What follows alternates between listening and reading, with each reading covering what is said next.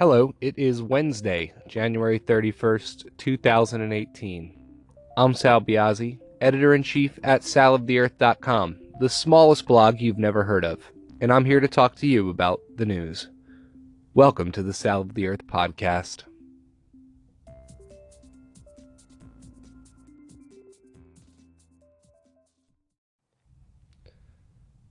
So, luckily, we can start this week with something positive to talk about, and that would be the State of the Union address. Anyone who supports President Trump will have tuned in and witnessed what was a an excellent State of the Union. Uh, it was an event that was filled with American patriotism and pride. There was a lot of goodwill being shared by the president towards uh, many other people, which is something we don't often see. He's always portrayed as this uh, miser who criticizes everyone, but last night he offered a lot of praise on many people. Um, I, there was this idea that this was the best speech that Trump has ever given, or this was the best inauguration speech of all time, and I don't, I don't necessarily think those are the case. I liked it a lot. I, I love the State of the Union. I think it's an important speech, and I think Trump delivered something that was very important, and he convincingly made an argument for supporting Trumpism and supporting capitalism and supporting America. And he presented a vision of America through proposals of policy and substantive uh, legislation that I think convinces any of the casual follower that tuned in last night. And I think that's where Trump is going to ultimately find the most of his success and probably define his presidency is in his ability to circumvent the news media and present a real image of himself to the average Joe who's not paying attention to politics 24 7. CNN and MSNBC, Fox News too, but I mean, for our purposes here, we're going to talk about those two because Trump doesn't get the same criticism from Fox News.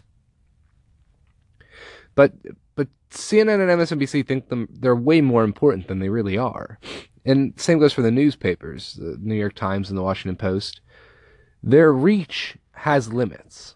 And when an event like the State of the Union comes around, and they spend all year discussing the ineptitude at which Donald Trump presents himself all the time, to the point where they say he can't even read, to the point where they say he is completely uh, stuck as a buffoon and hobbles around the White House and fails at everything, and everyone hates him, and all of those things.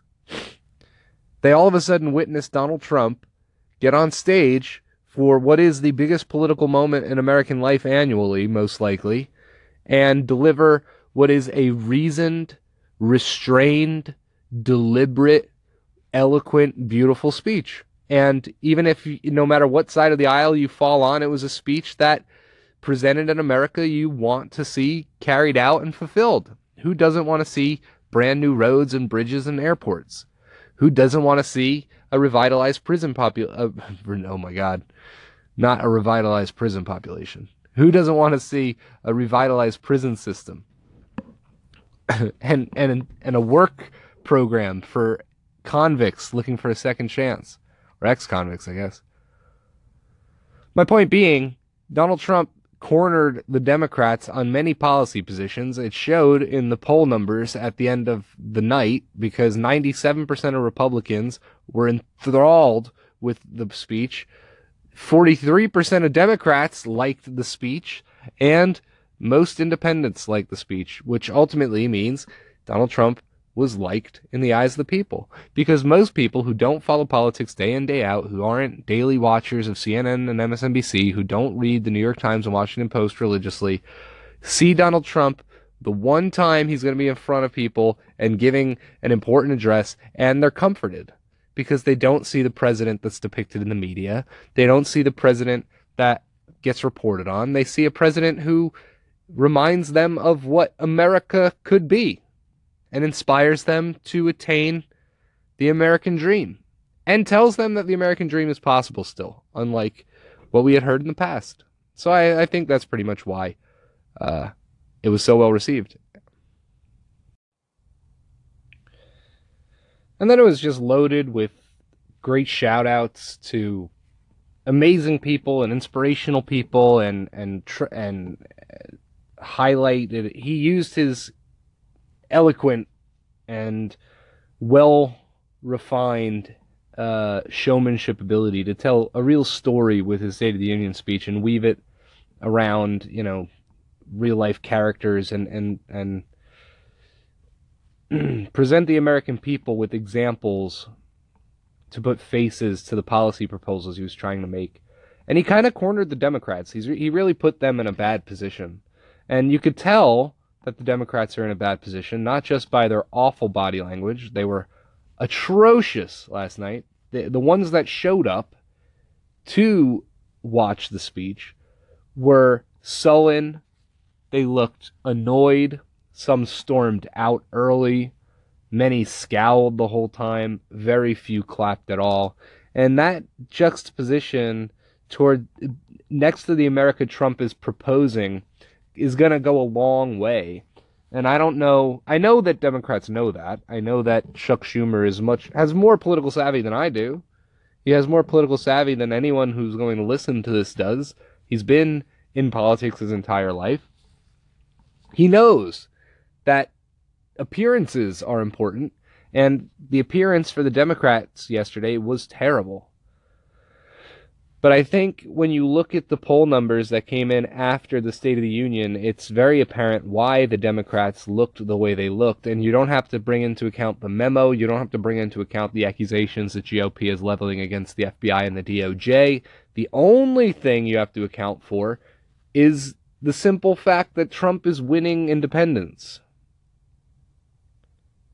And that's going to decide the election you can say what you want and believe what you want about what the popular vote showed in 2016. And I think that eventually in time we're all going to recognize the kind of impact the Clintons had on vote totals. And now that they're being shunned out of politics, mm, and Trump has kind of solidified the position of electoral fraud being a possibility that we're going to be surprised come 2020 what the voter turnout is and what the totals are. And I think it'll start in 2018. I think we're going to be surprised there too. I, I, I honestly believe that the reason why Donald, why the Democrats were upset last night, stems mainly because they they've lost control of everything. They've lost control of their party. They've lost control of the White House. They've lost control of the Senate and Congress. They've lost control of, of the Supreme Court. They're losing control of everything. And we knew this on election day that they had lost. That was the point, right? They lost. They lost the election. And this past year has been one big fog where the Democrats have continued on as if they never left, as if they weren't ushered out, as if the establishment that was completely rejected had control. And I think the perception kind of manifested itself in the minds of many people who follow along and the supporters on both sides and the drama of day to day. But yesterday was a stark reminder to Democrats that they lost. And they have no power. And they're not going to have power for a while because Trump gave a great speech and he cornered them on their own policy positions. He proposed a prison pop, a prison reform platform that everyone in Black Lives Matter and anyone uh, on the Democratic side should be ecstatic about. Sure, maybe it doesn't go far enough. Maybe they want to make compromise with that bill, but that's when you have to go and negotiate. And you should be thankful the president put that policy on the table at the State of the Union. I don't know how many people were expecting that. And his infrastructure bill is incredible. It goes further than anything Bernie Sanders proposed in the primary, and it encompasses private private uh, funding plans and he wants to reduce this the process for which applications are approved, which would go even further probably than the money invested in the infrastructure themselves if we were allowed to build bridges within the same decade they were thought up. So that's why Democrats were so sour. And and I mean, can you blame them? They're in a bad spot. And the voters, Democrats out there who I see on the internet talking trash, better wake up to that fact soon, or 2018 is going to slap them upside the head just like 2016 did, just like we said it would before the election in 2016. We're always right on this side of things. We're always right. We're not always right. But I think in this instance, we are going to be eventually proven right. We're going to see in the 2018 election. Um, but that's not even the point, is whether or not we're going to be right or whether or not we were right about Hillary getting smacked by Donald Trump uh, or whether or not the vote totals are end up eventually going to be confirmed or or maybe adjusted. We're going to find all these things out. But what is true, or what it, what is also awful, on top of what the Democrats' body language looked like, is the speech that Joe Kennedy gave after Trump's State of the Union address. And uh, we got to be honest about what responses to the State of the Union are.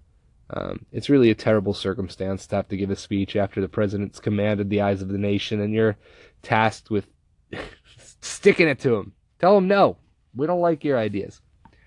Um, so Joe Kennedy, in that sense, had a really tough job. It's always a tough job. It's usually terrible. It's been terrible for the last uh, as many years you could really remember. It's very rarely that there's going to be a, a rebuttal speech where you walk away like, I like that much better in the State of the Union, unless you're a Democrat, or in certain cases when the Democrats are president or Republican. Um, is just kind of how you, I guess you're going to view it. But if you're not like that and you're just looking to see what what the Democrats might have to offer, what the policy agenda is for them, then I think you were disappointed in what Joe Kennedy laid out because again, it it doesn't all it seems like is that the Democrats really don't stand for anything. They don't have a real message. They have certain things they would like to see. They would like to see the Dreamers be, get help. And they would like to see gun control happen at some point. But they have no real plan. They have no legislative plan as to what they want to do. Trump laid out real things that he wanted to see Congress tackle. And Joe Kennedy, who, by the way, I saw a really funny tweet. Not really funny, but I saw a tweet and I don't know who I don't know who tweeted it, so I apologize if this is your tweet and you listen to this and you're like, that was my tweet. Um, but I saw a tweet that said uh, the Democrats were looking to do something different, so they rolled out a uh, Democrat named Kennedy, and it's so true. All the politicians in the world the Democrats could choose from, and they go back to a Kennedy after relying on a Clinton after having the presidency after a Bush, and it's and it's amazing to me that we're still we still have these di- political dynasties going on in America, and it's it's the opposite of what we need. And I like I'm a Kennedy fan. Like let's go Kennedys, all of you. Uh, Bobby Kennedy is probably one of my biggest political influences. Uh, I, I think the Kennedys are one of America's greatest gifts to the world. Probably I, I can't say enough good things. I don't think that Kennedy's great nephew the JFK's great nephew is necessarily the Democrat they should be relying on to help win back people like me who left them when they decided to undercut and and and really handicap their best candidate in Bernie Sanders. So yeah, I don't I don't know what to tell them about that. But then Joe Kennedy gives this speech that for th- however many minutes was 30 minutes, 32 minutes, something like that was the most morbid speech it felt like to me the entire speech was dedicated to mass shootings and the concept of mass shootings and how they are a bad thing. And it didn't really address much of what Trump said at all, really. It didn't take on Trump's suggestions or proposals. It just kind of painted this picture of Trump again that when you juxtapose next to what Trump actually just did just before you were speaking, Joe Kennedy, it makes you look like a big fat liar. Because the, the world that most Americans are living in right now under Trump, where the stock market is soaring and businesses are perking up and jobs are being created and people have a lot of confidence right now, your reality of America seems like the distorted one, not Donald Trump's. And I think that's what Democrats were afraid of. And I think, again, that's why their body language is so poor. And I'm not even going to make fun of Joe Kennedy because he had some chapstick on and it's very cold in Massachusetts and that happens. And yeah, it looks silly, but what are you going to do? Politics is hard. I'd rather them look authentic than be all makeuped up like, like morons. I will just say this. It's it's unfortunate that no one noticed and had the idea that that would look funny the next day. Um, I think those are all my thoughts on the State of the Union. So we can move on.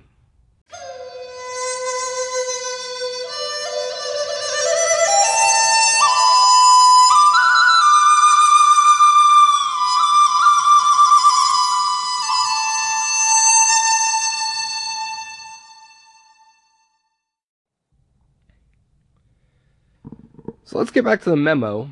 The first two weeks of this podcast, we've spoken about the memo in great detail. Uh, and now the House has voted to release it um, to the American people. The House Intelligence Committee has voted to release it to the American people. So we're in an interesting spot. The memo goes to the White House. The White House has the memo. This morning, John Kelly came out and said that the memo would be released quickly. Uh, the FBI supposedly saw it on Sunday, and then five officials also saw it yesterday with John Kelly. But today, the FBI has come out and, and rejected the notion that the memo is written in, I guess, good faith because they're kind of calling it into question. Um, and ultimately, where we stand is that Nunes came out and issued two pretty forceful statements back at the Justice Department and back at um, uh, the FBI, and that's kind of where we stand. We're waiting to see if the White House will release it. My initial reaction was that perhaps Donald Trump wouldn't release the memo. Perhaps he would allow it to kind of be rejected and then have Nunes force a vote with the full House. Because if the memo truly is accurate, and we're presuming it is because we believe that because we've been saying that about we've been talking about the allegations that the memo has been mentioning since well before these investigations began. The possibility of a FISA being used on Donald Trump was something that I think people in in the conspiracy circles like that we kind of visit if you're someone who knows my work um, we kind of knew about this probably around election time so here we are all these months later, and it's like, oh, D- Nunes discovered that the the FISA system is being abused, and they were spying on a presidential candidate. And there there are many of us who are like, oh, finally, you're catching up. That's obviously what happened, and we need someone to investigate that. And that's what Nunes, it seems, is trying to do. So perhaps the memo is a big crock of lies based on nothing, and or based on something that taking out taken out of context in such a way that is making everyone freak out, and it can't be released to the public. Now, I guess that would justify the FBI's response, but the only way we're going to know that is if it gets released to the public. So the only thing there is to do is release it to the public and allow us the opportunity to look at it and decide if Devin Nunes is a big fat liar or if the FBI did some things wrong and are trying to cover for themselves now. Uh, because if they're trying to cover it for themselves, we shouldn't we shouldn't allow that. Uh, especially since our oversight committee, this is their task. Um, just before I started recording this, I think probably about 4:30 ish in the afternoon, Adam Schiff pulled a little tricky play, a very creative play, where he uh, made us to do about publishing the transcripts of the the, the select committee's meeting on the release of the Republican memo, and in doing so implied that the Republicans did something unsavory or that the proceedings during the meeting itself were to be scrutinized. But if you actually read the 51 pages of transcript, the Republicans said nothing. It, it was really just Democratic filibuster for all 51 pages. And then the last page is a gem exchange where Adam Schiff specifically on record is trying to convince Devin Nunes of releasing the transcripts the next day immediately so that the world can see how the Republicans stifled debate when they just allowed Democrats to ramble on when it was clear that Democrats had a strategy of going in there and trying to amendment the hell out of the vote. And the Republican strategy was don't say anything, let them exhaust themselves, and eventually we'll get the vote through and then we'll go home. And that's what happened. And and Schiff then went to the media told the media that the Republicans did awful things in that meeting. The media repeated what Adam Schiff said, printed the transcript that was going to be released, that was released anyway. I mean, they got it from the official release. And now it's a scandal, I guess. But I, I sincerely recommend you go and take the time and read the transcript because you'll get a good sense of how the that committee is operating right now, and you might get a sense of what's in the memos. Peter King gives a really good um, pitch for it, and I and I hope that we get it soon so that we can look over it. Um, but until we do, it's hard to speculate too much on on what's going to be in there.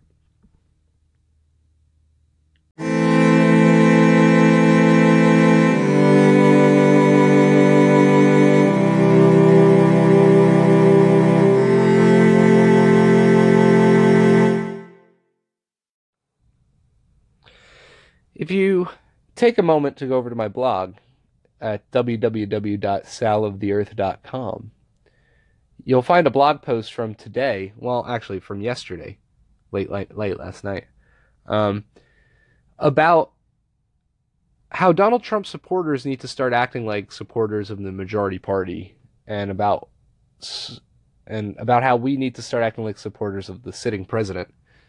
Uh, we've been pretty timid and I think a lot of that has to do with the Russia scandal. I think a lot of that has to do with the hold that the mainstream media has over a lot of our friends and family, I guess. But in general, we've been really quiet and we've been bullied and we've been we've been really marginalized and we've allowed this false narrative of Trump supporters being uh, stupid, ignorant, racist, or angry, violent uh, I guess Neanderthals to to permeate and to become reality.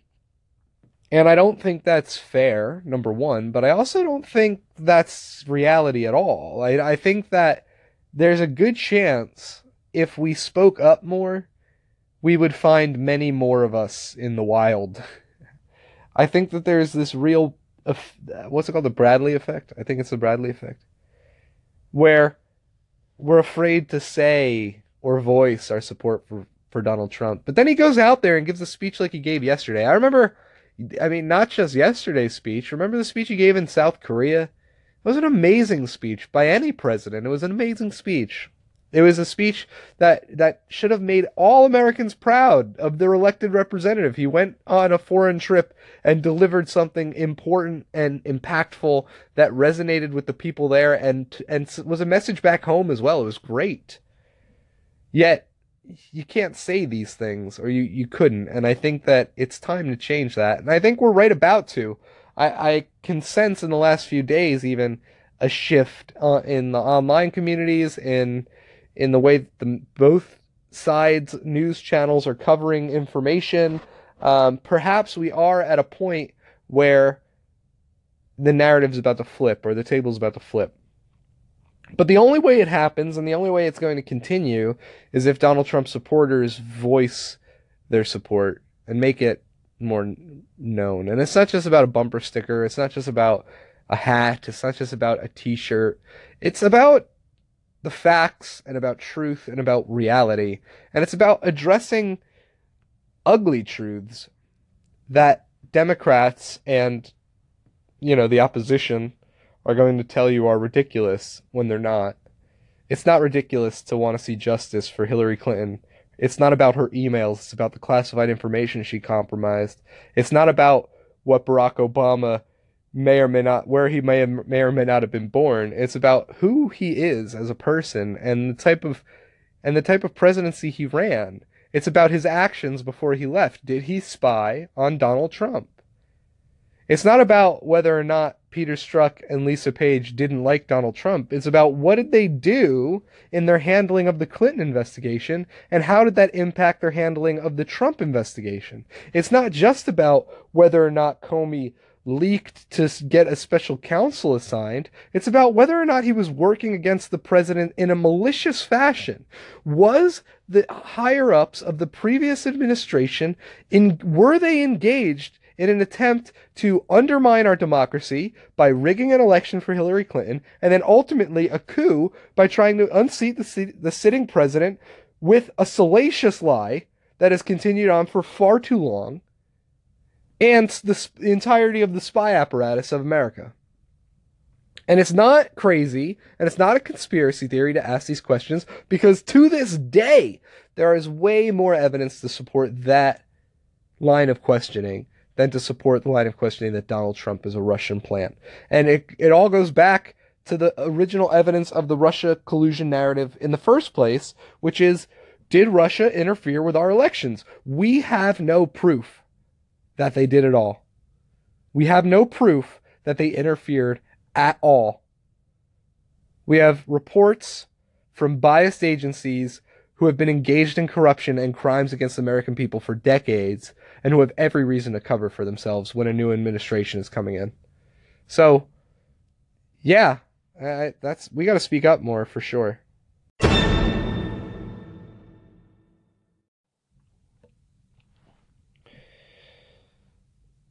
So I want to thank you for tuning in to the third episode of the Sal of the Earth podcast. It means a lot to me for all of you out there that you take the time and, and listen. I think that's wonderful. If you if you're listening right now, I hope you know that I, I write I write poetry and political takes on my blog www.saloftheearth.com. If you just mosey over there, you'll see my blog tab, which takes you to my blog posts, and my poetry tab, which is the homepage, and there's a bunch of stuff on there and I hope you check it out. As for what's going on this week, what we have to look forward to, I think that the memo will release probably in the next 24 hours. If not, perhaps they'll wait till Friday to news dump it. If not, maybe I'm right and Trump won't release it at all. And the House will have to vote on it, which will extend the process a little longer. But I think ultimately it might be a, a pretty savvy political move by Trump if he decided to do that. Um, ultimately, we don't know. what's in it, and we don't know if it's true or not, and we won't know until we see it. But once we see it, we can be sure we're going to have a lot to talk about. We didn't even get to the fact that Andrew McCabe was fired or resigned or was demoted or something the other day. We didn't even get to the fact that uh, America is uh, just doing really well. And we had sex trafficking busts today. We've had a huge train crash involving GOP congressman today and the possibility that Bill Kristol knew about it ahead of time. There's just so many crazy things happening right now. And it's a great time to be alive in America. And I hope if you're a Democrat and you happen to ever listen to this and you think that I'm some sort of unhinged conservative, just know I'm an unregistered, unaffiliated, eligible voter. You can win my vote uh, by 2018 if you try. I'm not someone who's stuck behind Trump. I like Trump a lot. I think he's done a great job and I don't regret my vote at all. But I respect you as an American citizen. I hope you respect me. And the most important thing in my mind is that we can all move on from the 2016 election and get the truth about everything that happened, including how Hillary Clinton was allowed to rig a presidential primary and then be exonerated from an obvious criminal offense and then run for president and lose to a reality TV show host. I hope we find out all the answers behind that. I hope we also find out all the answers behind the Russian collusion investigation. I'm pretty sure those answers are going to be very disappointing for Democrats, but I, I want those answers nonetheless. I just ultimately want to say to everyone in the world who might be listening or probably will never hear this ever that I respect you and I love you. And this isn't, politics isn't something that citizens should hate each other over. It's something that we should discuss so that we can govern our country better and that we could better tell our representatives how we want the country run. And in my opinion, I think Donald Trump did a good job of that yesterday at a State of the Union speech. I think the Democrats embarrassed themselves, but I think that's just kind of par for the course for them at this point. And I think that ultimately we'll be better off in the long run, uh, especially once we arrest probably at least a third of our government. And I'm not even being sarcastic. Anyway, until next time, I'm going to try to post these blogs maybe twice, or these, uh, not blogs, these podcasts probably twice a week. I'm going to try to get one out on Sunday. I'm going to try to start recording some poetry for you guys so you could tune in and listen to poetry maybe on Wednesdays or middle of the week at some point. And then I'm still going to write on my blog, so please check in there. I have more on the way. I got a poem coming out soon, and I hope that you guys like my content. And if you do like my content, I hope you decide to follow me on all my various platforms. I don't have a Patreon. I don't do stuff like that. I'm not popular enough, and I don't think I would want to, even if I were. I just really appreciate the reassurance and validation from other people. So I don't know what that says about me. But thank you for listening nonetheless, and I hope you have a good night. Uh, this has been Sal Biazzi with Sal the Earth Podcast, signing out. Go MAGA tomorrow. That's not a good catchphrase. Goodbye.